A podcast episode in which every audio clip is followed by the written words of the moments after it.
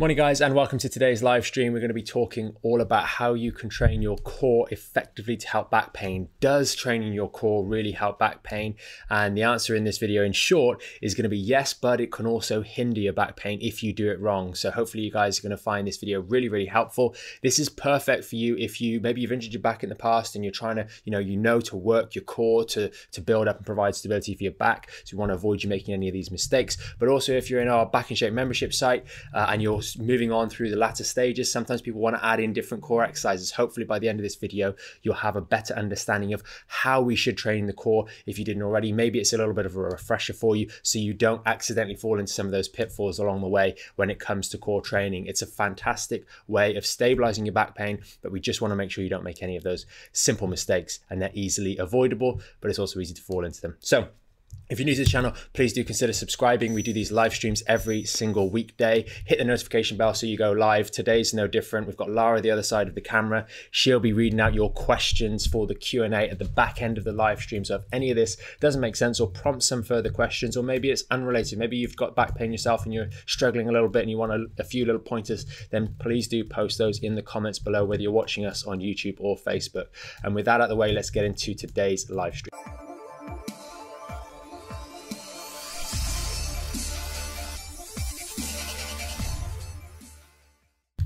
So we wanted to make today's live stream as useful as possible for you guys. So I'm going to go through some sort of more concrete tips for you here alongside a little bit of sort of information and principles. And it's principles that really help you guys because they're applicable to a wide variety of topics, similar to what we covered the other day with regards to those household activities or daily activities. If you've got principles, you can apply them to lots of different things, lots of different core exercises, and evaluate them on a case-by-case basis rather than just having a list of okay exercises, because sometimes that can get a little bit mundane, but that's that. Now, the first one we want to avoid is the mistakes of building your core wrong. I want to get this out of the way first so you guys don't make the mistakes. And there's three common exercises that people will gravitate to immediately when they think of training their core.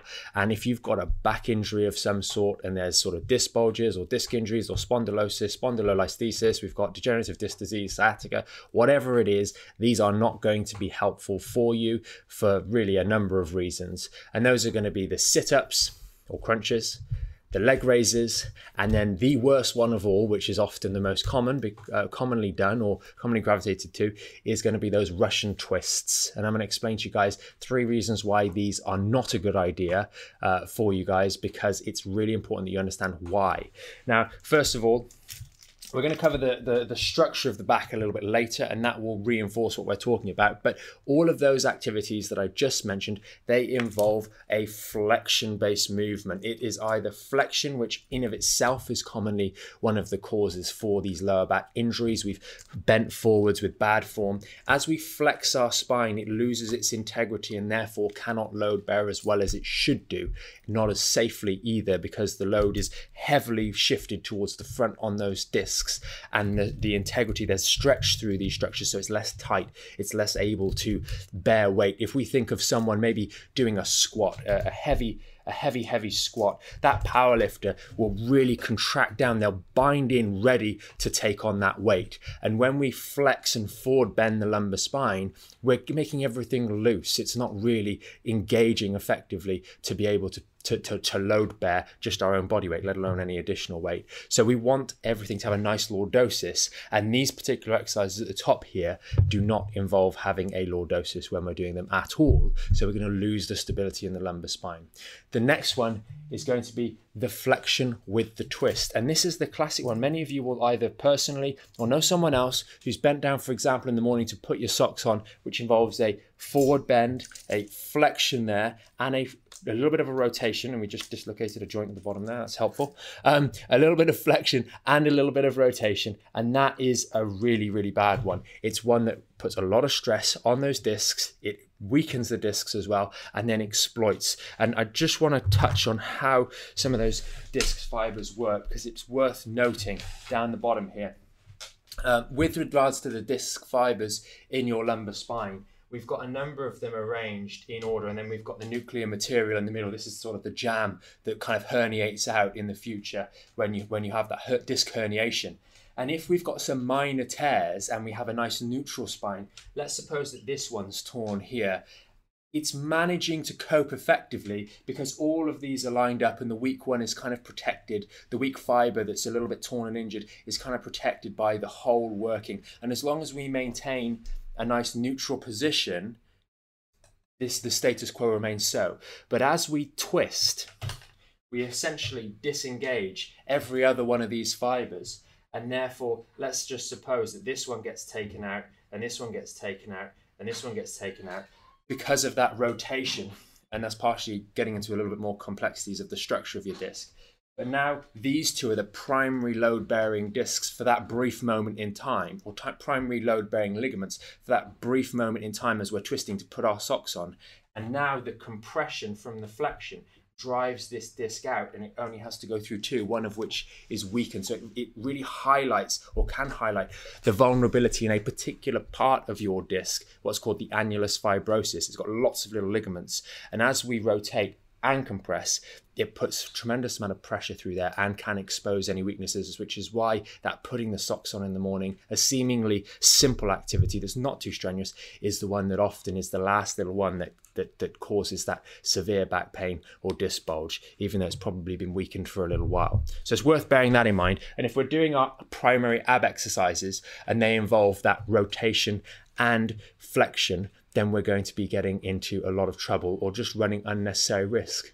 And then the second thing, or the third thing, sorry, is going to be a lot of these exercises are very unfunctional. They're not useful in the daily basis in terms of how the core works. And that's what we're going to get onto next. You need to be training your core in the way in which it actually functions on a daily basis. That might be, for example, as you're walking along the road and you miss the step, for example, as you're going onto the pavement or off the pavement, and your body gets swung off to one side. It's your core's role to quickly engage and decelerate that movement off to the side so that you don't injure anything, as your spine is walking along nicely, and then you miss a step and everything goes off to the side. Well, your core here steps in to hold everything steady and your legs soak it up, rather than having an awful bend through the spine, which results in an injury. So we need to train the core in a way that is appropriate. And I've said this time and time again, how many times do you do an ab crunch to get down to pick something up off the ground? Now, yes, bringing your feet up to put your shoes on or put socks on does involve a little bit of flexion and a little bit of ab contraction if we're not flexible enough in our hips, which is another topic for another live stream. But we don't use our core to bend down. What we do when we're bending down is we engage our midsection and we slowly lower with the extensors. We use all of these muscles down here to slowly lower ourselves down to the ground and then lift ourselves up. And the core's role, as you can see on this diagram, which we'll get into in a moment, is there to protect and stabilize the spine in its neutral position. So if you guys have any questions on that, or maybe some other core exercises that you guys have done, then please do post those in the comments and we will cover those or discuss those or break those down a little bit later in the live stream. So how is your back strong? I've already covered this, but essentially there's two factors. There's number one is that we have a lordosis. The lordosis, commonly people will get a bit confused about the lordosis. Oh, I've got lordosis. If a report or a practitioner or a MRI comes back and it says you have a lordosis or you have lordosis, that basically is like saying you have two arms. It's a statement of fact. It's got no real relevance in any. It's not relevant from a diagnostic point of view, other than saying yes, you do have in fact two arms. You have a lordosis. You should have a lordosis. It is not a problem. Now, if we have hyperlordosis or hypolordosis, that means too much or too little, then it should be measured. It should be measured, and then you should have a quantifiable value of how much too much is. Is it 20%? Is it 20% loss? Is it 60%, etc.? And that allows you to then adjust things. But given normal radiology findings and normal alignment, we have a smooth curve through the lumbar spine, which allows the spine to be strong. And then from the front, which is this diagram here, it should be straight. Now, the big problem here is if we do have things like scoliosis, those do make things more difficult. But what I'm about to talk about, if you have any sort of deviations in the spine from the front, any S-shaped curves, this is more important for you because you will need to overcompensate in the muscles to really protect from that scoliosis getting worse. Because if we have a slight scoliosis, as gravity is pressing down on us, it's going to accentuate that, and that is not particularly helpful for the short, medium, or long term, especially if you've got a back injury. So be careful with that.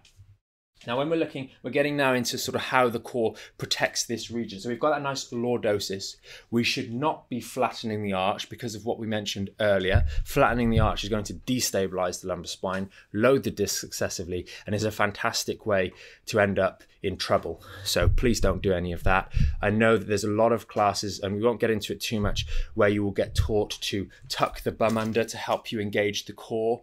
We won't get into that too much, but essentially that's the reason for that, is to try and help you avoid doing other things wrong, when in actual fact what we want you to do is engage your core in a neutral position and just do it properly, rather than trying to come up with little cheats or little hacks to avoid certain issues whilst making the prospects of other issues increase in frequency. So we want to really be mindful of why we're being taught these little tips and tricks sometimes, because although it may help avoid one issue, it's not going to help in the long run, because it's teaching you tricks that aren't transferable to being upright. Now, the red here is your core section, and we often refer to it as a corset. It's basically the transverse abdominis muscles, the obliques, and this cylindrical type corset that fits around our lumbar spine and our midsection. It runs from our lower ribs all the way around here, all the way around to the back of the spine. It plugs in along the spine down here, and then it comes around the hips over here and attaches in around this region here. Sometimes when you're doing these core engagement exercises, you're going to feel that it's pulling a little bit on the lower back here and here on the attachment sites, or up here on the lower ribs as well as on the front. You might feel it as well. So don't be alarmed at any of that. That's entirely normal. But that core is there to provide that corset-like protection through your spine. And we should be engaging our core when we're doing any of our exercises to build the core. It's about the core providing that corset-like stability and protection for the lumbar spine. And what does that look like? One of the ways we teach people in the back and shape members area, the free area, one of the very first exercises, because it's that important, is the ability to keep the spine straight and relax the stomach completely, and then draw it in like so. So it really provides that corset-like protection, as opposed to being out like that. We draw it nice and in. Yeah, and now we have that corset turned on. Note, my spine did not move. I didn't do that, okay, which is so common. That's flattening the lumbar spine to engage the core. If that's the only way that you've been taught to engage your core muscles, then you're going to really struggle, because that means that when you stand up, the only way you can engage your core is by flattening the lordosis.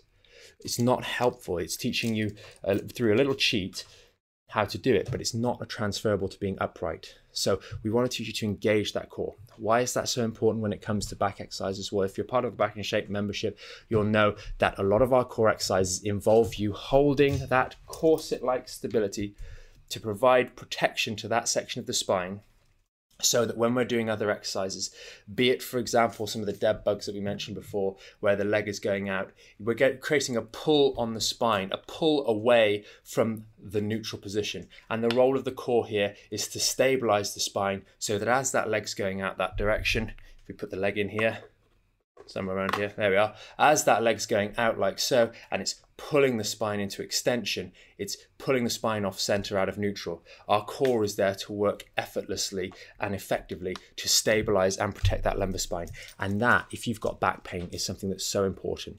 If we can stabilize the spine in spite of it being pulled in different directions, that's going to give you true stability and true protection for that lumbar spine in the medium and long term. And then over the course of a program and a period of time, you're looking to increase your core's ability to maintain stability, to maintain balance. Just like the rest of our body, we're always trying to move back to a state of balance, a middle stableness. And that's what we're doing with our core when we're doing these exercises. We're providing a state of balance, coming back to the center in spite of forces outside of our body pulling us off in different directions. And that's really the key to the core engagement exercises. So that's doing things like our dead bugs, some of the other exercises that we incorporate that involves the core holding a nice neutral position whilst we're being pulled in different directions. So hopefully that's been helpful. I think we'll just recap things very, very briefly once more before we go to Q&A. So if you've got any questions, then please do post those in the comments underneath.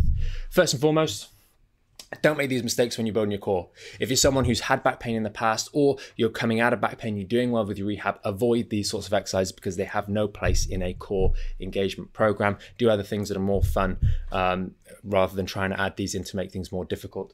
We've got things like sit-ups, leg raises, and Russian twists, which all involve forward bending, and they really do expose those discs in particular when we're talking about core exercises and back pain. We want to avoid flexion with twisting, and exercises that are functionally quite useless because they're not going to train your core in the right way, and they're not going to get you geared up for daily life in terms of the stress and challenges that your spine may take when you miss a curb, when you have to carry something, when you have to move your child in and out of the car seat or do some gardening. They're not going to help in those scenarios. We want to make sure that we're maintaining, when we are doing our core, a nice neutral curve in the spine, and we want to maintain straight from the front. We don't want to be leaning to any side, and we want to use that corset-like strength, that corset-like contraction to engage around the entirety of the lumbar spine to provide protection and hold us in that neutral position, and then embark upon those exercises that we're doing. And I've mentioned in here, obviously, the back in shape exercises that we do in phase 2 and phase 3, and those really follow these principles, and you will find that they do work your core. They work your core in a productive manner, and you really will build some core strength and not injure your back in the process. So we're going to Q&A. Okay, brilliant. Good morning, everybody. Right, I'm going to go straight into Facebook for a couple of questions. So Alex Vesco has asked, are planks safe? Also, I used to do a star balancing on one leg and one arm, the corresponding limbs opposite in the air. Would it be okay to go back to that? So on the topic of the plank, I generally say I probably would leave it out, to be completely honest.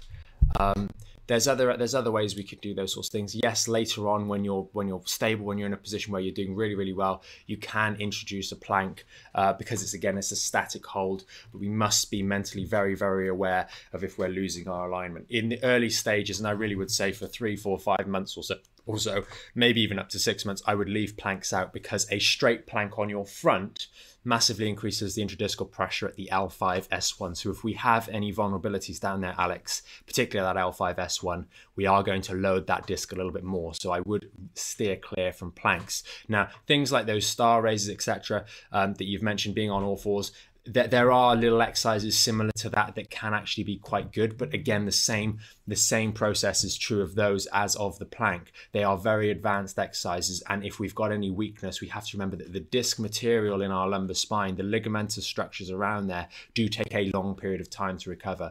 So we're talking about a good period of months before we might challenge or might test some of those more challenging exercises. But again, if you're working towards that principle of holding the spine in a neutral position and engaged, then those particular exercises, I believe, do not involve any particular rotations. It's all about a static hold. So I would say they would be okay for the future, much better than something like a leg raise, Russian twist, etc. So okay, but maybe a little bit premature, especially the second one. Okay, brilliant. He said great explanation. Thank you. Awesome. On good YouTube, Joe has asked, I find yoga really helps my back, but we do a lot of twisting and forward folding. Is that going to irritate my herniated disc?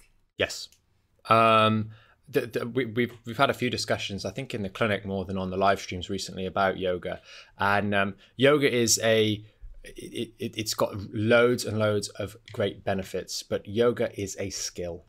It is a activity that requires a high level, much more than the average degree of flexibility in a number of joints, hips, back, shoulders, etc. And for someone with back pain to start embarking upon those activities is like taking up elite trampolining. You just will not have the flexibility or the durability or the skill to be able to do these exercises effectively. And if we are doing these rotationary exercises with forward bending, I really would encourage to leave those out. Focus a little bit more on exercises that are going to improve the flexibility of the hips in isolation, rather than gross movements or yoga flows that involve the lumbar spine, because they're likely to shine a light on certain weaknesses that you may have in the area in both flexibility and strength, and therefore lead to a bit of trouble. So I think you're better off preparing. Maybe if yoga is something you want to get back into, we need to have a look at some of the flows that you're going to end up doing in the future, and look at, okay, what flexibility do we need here and what strength do we need here? But for most people with back pain, they need to focus on strength first, and later on they can build back in that flexibility once they've got a bit of strength. Because if you build up more flexibility and you don't build up strength, you now have a more wobbly structure that you need to contend with, and that requires muscular energy to be expended to provide support for that. We see this a lot in hyperflexible people that have been dancers or gymnasts in the past. Once they lose that natural strength that they've had during those activities, they really do start to struggle with that hypermobility. So we want to be mindful of that. Okay, Pauline has asked here, as a woman of a certain age, I am quite thick around the middle and have bursitis in both hips. Will aerobic exercises and walking help with the lower back pain? No. So aerobic exercises and walking, they're not really going to help with the back pain. And if we're doing excessive amounts, they could potentially be a little problematic for the bursitis, because the bursa there is there to protect. It's there to basically smooth the process of your glutes rubbing over. It's kind of the bit on the side here, I'm guessing, down here. This bony bit here, well, there's tendons that glide over one another. So doing lots of walking is going to cause more rubbing over that particular bursa than not. You might want to get some ice on that area to help calm down the inflammation. But I would suggest that doing the sort of the resistance-based exercises are going to be more helpful for you in both endeavors, both losing the weight and protecting the back. Okay, awesome, Alex. I will get to your question. I'm just trying to do them in a particular order. Jono has asked, is walking again good for back strengthening? No, no. This is a really big mistake, and I think we probably need to do a dedicated live stream on just why walking is really not helpful. We did cover briefly about muscle strength, resistance, and balance in one of the live streams that we did on balance. And too many times, people, as they move into sort of their 40s, 50s, and 60s and beyond, they start to rely on things like walking. Patients will come into the clinic and say, "Oh, well, I do walking to stay fit. Is that okay?" And that's fine for cardiovascular if you're going to do that, but it is not doing anything at all to provide a remedy for the weaknesses that are involved in back pain. We need to be doing some resistance-based exercises to help us in building strength and stability for that back. And yes, walking has a place. We always recommend to patients to do a little bit of walking, especially in the early days when they've got back pain, because it is a good means of mobilizing the spine, but we need to do a dedicated resistance program. And the great news is, it doesn't matter how old you are, you do have the ability to reactivate some of these muscle fibers and get them working again and build them. It just takes a little bit longer than when you're in your 20s, but it is definitely worthwhile doing, because it will protect your back for the long term and mean that if you do ever have any accidents in the future, falls, knocks, anything like that, you're going to bounce back an awful lot faster than the person that has just been doing walking to stay fit, because walking is not efficient. It's not a well-rounded enough exercise. Okay, awesome. And just a couple of new names asking questions. So if you're not already a free member of our Back in Shape program, you can always sign up. Phase 1 is completely free. Yeah, there'll be a link probably in the description already. All right, Alex, next question. So the phase 1 psoas exercise, which part of the psoas muscle does it engage, Alex Sparks? It's going to be, well, okay, so you could say you've got the iliacus, so you've got the iliopsoas muscle, which is basically this muscle here. It comes from here and then goes down, and then you've got the psoas part, which runs from here down. The reality is we can't engage individual muscles. When we're doing these sorts of exercises, you're going to be using the whole thing. And you're going to be using, when you do that exercise, you're not just going to be doing psoas, you're going to be using a bit of rectus femoris, any muscle that involves. I think this is the great thing about our body. We don't have one muscle that will move one joint. We have numerous muscles that work in tandem with one another to stabilize the motion. The fact that you're moving it through the middle, you're not moving, allowing the leg to fall out, means that at the same time as you moving the psoas up, or using the psoas to move the leg up alongside the rectus femoris, you're also using a bit of sartorius, which is another muscle that runs across the front of the thigh. You're also using your adductors, if we just point on me. So we've got your adductors on here, which are stopping your leg from falling out, but there's also a tension between them and your glutes, which stop your legs from falling in, all the while as you're bringing your leg up towards your torso. So none of these exercises are purely isolational. Obviously, psoas is the major muscle that we're working there. It's the one that people can most likely relate to, but it's much more complex than that in terms of the way in which the human body works. These are built-in mechanisms to protect specific joints from functioning. If they only have one muscle that works them, then they're going to get in trouble. Okay, awesome. Just following on, hope that Alex, makes sense. Alex has said, so the psoas muscle is a very long one. So is it the whole length of it, cheers, that's working? Yeah, you can't. Muscles can only contract or shorten.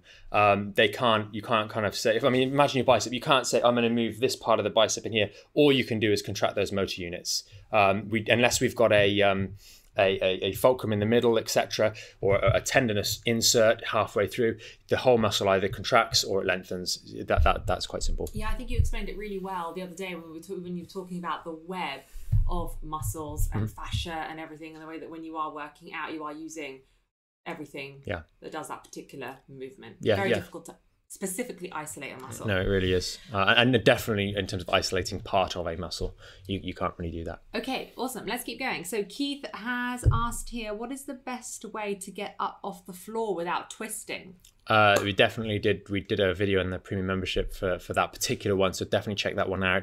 But in essence, we want to do it in a way that is not, it's a bit practically difficult for me to do that, but we want principles. That's why we talk about principles. We want to do it in a way that is not going to lead to bending of our spine. All too often, people will get into that child's pose where they round their back after they've gone onto their front. Try and roll onto your side and use your arms to get up. If you're doing the exercises on the floor, then do them next to the bed so you've got that support to help lift yourself up off the floor with a straight spine. We should have we should be using our hips and our leg muscles to help us get off the floor rather than rounding our back excessively. Keep your spine neutral. Imagine someone's tied a broom handle from here down to your bum, and that's going to stay nice and still the whole way through that movement, getting up off the floor, and that is going to be the best way for you. Okay. And engage your core. Okay, Joe's come back. She said, I find after doing bridge strengthening work, my glutes tighten and that pulls and irritates my back. What am I doing wrong? Nothing. You're not doing anything wrong, I suspect. You've just been working your glutes. So as a personal example, if you didn't know already, I've probably mentioned it more than enough times. People are probably sick of hearing about it. But I went to the gym for the first time in 4 months the other day, and my legs are stiff and restricting ranges of motion, and it's pulling. It's just pulling up there because once you've worked those muscles out, they're tight. So we always recommend to you guys to, at some point later in the day, normally immediately after, but you can also do it later, to do some stretching work on those glutes, because once they get DOMS, they get that little bit of soreness and tightness, delayed onset muscle soreness in those muscles. It is going to have a limiting factor on your lower back. And one of the important principles that we cover in the Back in Shape is that we must have good flexibility in this hip joint here so that the hips can function effectively to move the spine around rather than the spine having to do it. As soon as we finish a strong, maybe it's some bridging work, etc., and our glutes and our hamstrings tighten up, it means that they don't quite move as well, so our spine is having to, and that is what you're feeling right now after doing that working out. So we're maybe not doing enough in the way of stretching, or we're just going through the natural process of being a little bit sore afterwards. I know that my movement is impaired a little bit as a result of that first workout, but the good news is as your body gets stronger, as you get more able to recover from these sessions, and as your body adapts, you get less longer term soreness after the workout, and you'll find that it will have a lesser impact on your general flexibility. And obviously little things that can help. We use the vibration gun, that's here. I've been using that daily more recently just to make sure that my hips are as flexible as possible, even though it's a little bit uncomfortable to do at the moment because of that soreness after the workout. So it's definitely it's definitely something that's normal. Don't worry about it, but we want to be conscious that after we've done those workouts and our legs do stiffen up a little bit, we want to do a little bit of stretching, maybe some vibration if you've got something like that around the house, to make sure that we are a little bit more careful in those few days afterwards. Okay, awesome. And a little bit of ice on the lower back doesn't go amiss. Marie just jumped in and she said, thank you, that was my question answered. Brilliant. Okay, awesome. I'm going to move on to Facebook now. Keep them coming, guys, because we are, the Q&A is for you. We want to help you as much as possible. Yeah. Okay, so Joe has asked here, how hard should the phase 2 or 3 workouts be? Are you likely to be in pain or sore the day after these? I think that entirely depends. We get some people that come in, they're generally healthy, active people that have been doing gym work or whatever in the past, and they start the phase 1 and the phase 2, and maybe it's a little bit difficult. And there's not too much in the way of soreness, maybe there's a little bit of soreness in some of the muscles that they haven't worked before because they're not used to doing them. But they can do all of the necessary reps. Maybe it's 3 sets of 10 and they start on that quite comfortably. There's a little bit of soreness the next day, but nothing too untoward. Others, however, struggle to even lift their leg up properly and effectively without losing the core engagement. And if this is you and you're struggling to do 2 or 3 reps of those exercises, we often recommend, in fact, that when you move into phase 2, you do your phase 1 in the morning, you do your phase 2 in the middle of the day, and then your phase 1 later on in the day, because we're keeping those hips flexible. Remember, we don't want them to tighten up like we just mentioned in the last question. And then the next day, we would just do all phase 1. working on the flexibility, icing, etc. And then we'd go the third day, we'd go back in and do phase 1, phase 2, phase 1. And that is often necessary. Remember that these workouts are designed to challenge our body. They're designed to stimulate those muscles, and there will be a little bit of muscle inflammation after these workouts. That is exactly the process that we need in order to build muscle. So they should be challenging. They should be working you quite hard for you. So if that means hard for you is 3 reps of the dead bugs, for example, or 3 squats, then that's okay. It doesn't matter where you start, but you might feel a little bit of soreness afterwards, which is why we suggest that easing yourself into the phase 2 rather than going in full hog. But with time, you'll find that that soreness decreases and you can do more with less soreness. So that is sort of where it should be. As regards to the overall intensity of the workout, you guys have probably seen, if you're in the phase 2 stuff, you've seen me going through the workout. So that kind of gives you a gauge for how intense it should be. The phase 2 and then the phase 3 should be a little bit of a cardiovascular workout once we've got the technique right. Maybe it takes you a week or so just to get the technique right on all of them, and then you can start enjoying the routine. And that means it should be a bit of a physically arduous workout as well from a cardiovascular point of view. Okay. And the phase 3, both of the new phase 3 workout, which we shot the video for yesterday, that got me pretty tired, which was good. It was good fun, and I was a bit sore, as I said. So yeah, it's great. Hot weather didn't help. Yeah, this temperature right now is quite a lot. Okay, all right. Kate has asked here, following a certain medical routine I have to do, I still get abdominal cramps when doing the core exercises. Is it still that my core is not strong enough yet despite doing the exercises, trying to strengthen more, doing the core throughout the day as well? Okay, so that I think the reaction that you're getting in the core is actually okay.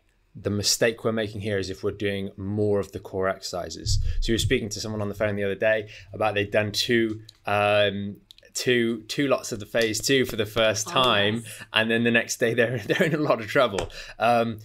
Guys, remember, and this goes back to something that I briefly touched on one of the earlier questions, work out in one period of time. So especially when we're doing phase 2 stuff and we're trying to get things stronger, do your workout in your workout's time, but then it is the recovery process that's getting you stronger. Sometimes people will do multiple phase 2 workouts because they think, oh, well, if I do more and more and more, it'll be better. And that's not necessarily the case. We've set out a clear structure for you guys to go from 3 sets of 10 to 5 sets of 10 to 5 sets of 15, not 3 sets of 15 first. 5 sets of 10, then 5 sets of 15. There's reasons for that because it slowly ups the intensity. And if you're doing that one workout a day, you're allowing your body, you're getting your good nutrition on board, maybe your vitamins, your protein, your good quality diet from food, etc., adequate hydration, adequate sleep. And it's those other practices outside the workout that allow you to benefit from the workout. That is so, so important. So overdoing it, going, oh, do you know what? I'm really struggling with the core engagement, or my core is very, very weak. Maybe I could only do 1 or 2 or 5 of the dead bugs to start with. Saying, okay, well, I'm gonna do the dead bugs 5 times a day. That's a little bit too much. You're not giving your body time to recover. We need to tone it back a little bit. Think about the intensity that you might have done in the gym or physical activity as a child. When children go into sort of rugby or football, etc., they do 1 session a week, and it's sort of 30, 40, 50 minutes of training, or games are shorter. And then as they go through their teenage years, they then start to do more and more training. Well, if you're just getting it back into the core and you're struggling with it, and you've got a long way to go in terms of strength to get to an adequate level of strength, don't overcook it by doing more than what we recommend. Okay, Pauline has asked a really good question here. What are the indicators that you are ready to move on to phase 2? And once just answering that, can you also just maybe recap for everybody the combo, i.e. doing phase 1 in the morning, phase 2 around lunchtime, phase 1 in the evening again? Yeah, sure. So with regards to the phase 1, the phase 1 is there if you're struggling to get out of bed. Like if you can't get out of bed and leave the house, you're in that much trouble, then you need to do the phase 1. And phase 1 is also there as a relapse routine. So if you do overstrain it, you have to run for the bus, or you have to, I don't know, some accident, then phase 1 is 100%. You drop back down to that. And many of you guys along the way know, I think we discussed it the other day in the mental health one, that there are bumps along the road with back pain and recovering, especially if we've got more complex conditions there in the background. So the phase 1 is for that. But the problem with the phase 1, or the characteristic you need to be mindful of is that is not changing anything from a strength point of view. Often people are very anxious about getting into phase 2. Phase two is necessary. If you can walk for 15 minutes or so, if you can go up and down the stairs during your day, then you need to be doing phase two. It's going to be challenging, but the exercises are there with the instruction. And as long as you do those exercises technically well, they will be fine for you. It may be difficult to do them technically well, so you will need to persevere, but there is no reason anyone at all with any condition should not be doing those exercises. Those with more complex conditions, we've mentioned before, one in particular, spondylolisthesis, which is a little bit more of a severe condition. And that's where we've got a little bit of a forward shift in the spine.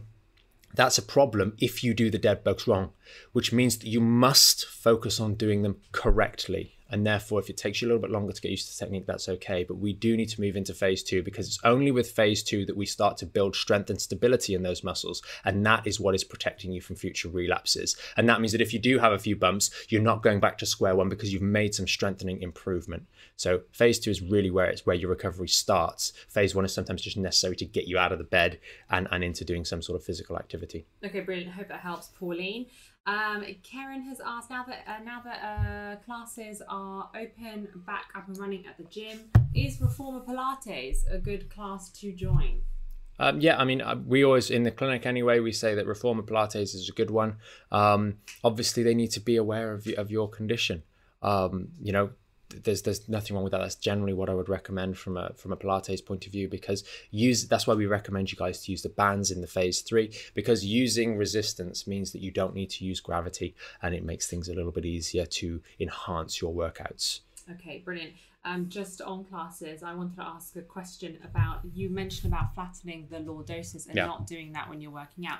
Well, in my body pump class, when we're doing chest press, we're told to flatten the lordosis doing chest press. Is that wrong?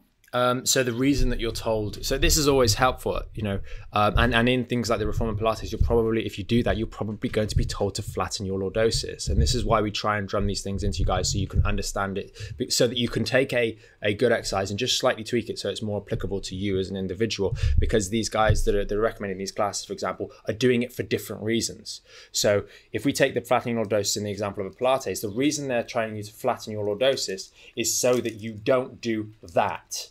Okay, but you cannot do that extend if you just hold yourself in neutral. It's about building strength. It's just easier to do it if you tuck your bum under, but that's not applicable to real life. With regards to the example there of lying on your back doing the chest press, the reason that they instruct you to flatten your back to the ground is to do with engaging the chest muscles. When you do a chest press, there's a natural tendency to arch your back because it helps stimulate the lower part of your chest. It helps you work that section of your chest muscles. When you're doing those classes, they want you to isolate probably the whole of the chest girdle, including the shoulders. So by flattening your back to the ground, you're able to more effectively engage the upper part of your chest, the top section here in through the shoulders.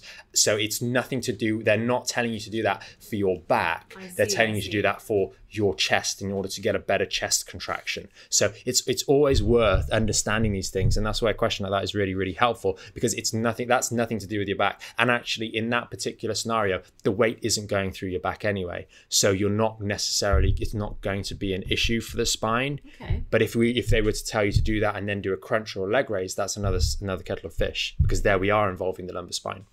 Brilliant. Okay, hope that makes sense. Yeah, no, that was really great. Okay, brilliant. Yes, some people just saying yes, thank you so much. Good recap on this session. I'm glad. Yeah, that's kind of why we wanted to do it, because I know some people, when they start to get, you know, you've been out of action for a little while, you want to get back into physical exercise, and you want to just add back in some things. You're like, oh, I'll do some sit-ups. They're okay. You know, they're easy, and we just want to make sure you guys don't fall into traps. Just wanted to mention on the live, just because I am going to the post office today, we did launch the multivitamin yesterday. Yep. So if anybody wants to place an order for the multivitamin, please do so before 11 o'clock, because then I'm going to go to the post office and post those out to you today. Yep. So that's an hour and a half or so. Yes. Any other questions? No, that's everything. Alex just said, have a really great day and have a great weekend. You too. Enjoy the sunshine, everybody. It's a lovely day here. or it's going to be maybe not so lovely later on in the day. It's going to be pretty hot. Really hot. So enjoy yourselves, guys. We've got some vitamin D today anyway. That's going to be good for us. Hopefully you found this live stream useful anyway today. I know for a lot of you guys, it's going to be a little bit of a recap, but hopefully one that has been helpful. If you're new to the channel, please do consider subscribing. We do these live streams every single weekday. The Q&A at the end of the live stream is there to help you guys, and it's great to see so many of you asking awesome questions today as well. They help not only you who's asking the question, but they help many others who are watching this either at the time or after the fact. So we do know a lot of you guys watch this after we've done the live stream, so those questions are super helpful. We can't think of all the questions you've got, and that's why we really appreciate you guys taking part, and hopefully it's giving you guys some really helpful advice. So have a great weekend, everybody. Enjoy the sunshine this afternoon, and we will see you on Monday with another live stream. Have a great one. Take care, guys.